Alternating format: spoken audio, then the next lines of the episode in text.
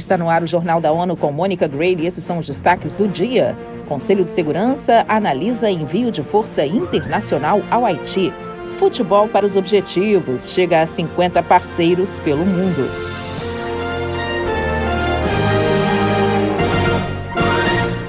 A chefe da missão da ONU no Haiti, Ellen Lalime, falou ao Conselho de Segurança nesta segunda-feira sobre a situação no país, que enfrenta um surto de cólera com 22 mortes confirmadas, além de instabilidade política e violência causada por gangues de rua. Quem tem mais detalhes é Mayra Lopes. Segundo Lalime, mesmo mediante aumento de casos de cólera, os grupos armados seguem bloqueando o terminal de Varro, em Porto Príncipe, que armazena a maior parte do combustível do país. Humanitarian emergency is now at our doorstep. The government confirmed the first case of cholera in Haiti in over three years.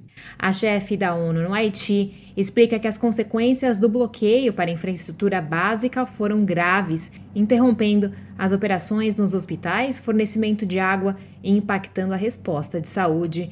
Da ONU News em Nova York, Mayra Lopes. A Organização Pan-Americana da Saúde também lançou um apelo de emergência de quase 13 milhões de dólares para responder ao surto de cólera.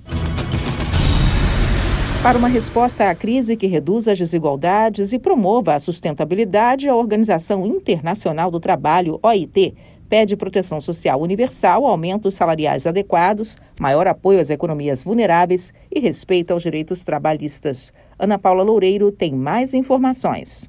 As declarações foram dadas pelo diretor-geral da agência Gilbert Hangbo durante as reuniões anuais do Banco Mundial e do Fundo Monetário Internacional nesta segunda-feira.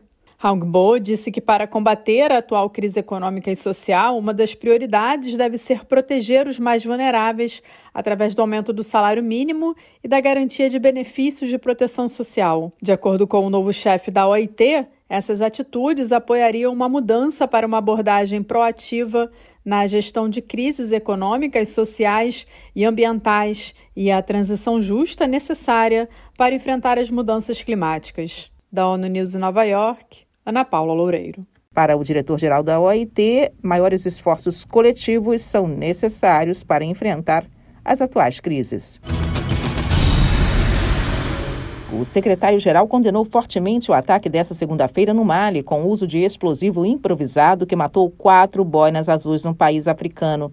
Os militares todos do Chad foram atacados quando faziam uma patrulha em Tessalit, na região de Kidal. Guterres enviou seus pêsames ao governo e ao povo do Chad e às famílias dos quatro militares mortos que serviam na missão da ONU no país, a MINUSMA. O chefe das Nações Unidas lembrou que alvejar soldados de paz pode configurar crimes de guerra e pediu que os autores do crime sejam levados à justiça.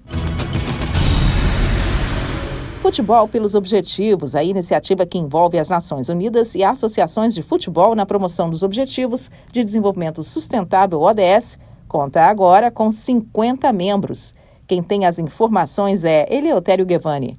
A marca foi atingida nesta segunda-feira com a filiação da Confederação Asiática de Futebol, AFC. A parceria mais recente abarca 47 federações nacionais e cobre dois terços dos jovens do mundo. Com a participação da Confederação Asiática, o futebol, pelos objetivos, passa a ter metade do total de seis associações globais. Da parceria já fazem parte a Confederação Sul-Americana de Futebol, CONMEBOL e a União de Associações Europeias de Futebol, UEFA. A filiação também está aberta a associações, ligas, clubes, fundações, ONGs e setor privado nos países. Nesse escalão, a lista de parceiros oficiais inclui a Federação Portuguesa de Futebol e a Fundação de Futebol Liga Portugal. Da ONU News em Nova York, Eleutério Guevani. A afiliação ao futebol pelos objetivos se estende a associações, ligas, clubes, fundações, ONGs e setor privado nos países. E nesse escalão, a lista de parceiros oficiais inclui a Federação Portuguesa de Futebol, FPF, e a Fundação de Futebol Liga Portugal.